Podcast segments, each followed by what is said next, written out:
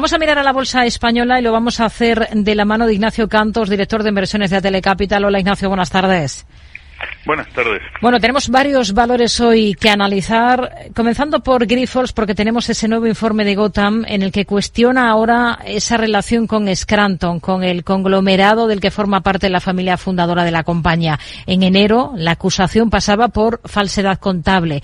Eh, lo que responde Grifols ahora es que ha enviado toda la información que le ha requerido el regulador español y recuerda que tiene abierto un procedimiento judicial contra Gotham.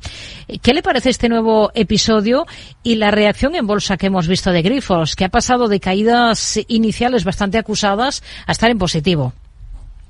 Bueno, pues hombre, yo creo que, eh, vamos a ver, el, nuevo comunicado lo que hace es hincapié sobre efectivamente la relación entre entre Grifols y, y, Scranton, pero pero yo creo que era un poco la base de las acusaciones ya en el principio, no esa doble contabilidad por un lado, que si se contaban beneficios, eh, o sea, ingresos y beneficios en ambos lados, que si, o sea, yo creo que, que si la opción era obligatoria, o sea, siempre fue Scranton la clave de, de todo, ¿no? Yo creo que desde que salió ese primer informe, la, bueno, la familia ha dado pasos en el sentido de mejorar la, la, la, gobernanza y como bien dicen ellos, pues han dado todas las explicaciones que les ha requerido el regulador, que será el que tenga que eh, bueno, pues el que dilucidar la, la, la, validez o no, ¿no? Entonces, hombre, yo creo que en estas no había absolutamente nada nuevo, o sea, que las cuentas de Grifols, pues bueno, no han sido todo, no, no, o sea, las cuentas están correctas,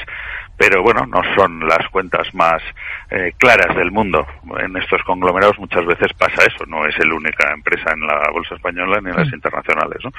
Entonces, bueno, pues yo creo que ahí no, no aporta nada nuevo y yo creo que ahí la reacción, ¿no? Un primer susto inicial, por si acaso, la última vez que salió un informe bajo un 40, pues ya se sabe que la gente vende primero y pregunta después, ¿no? Mm.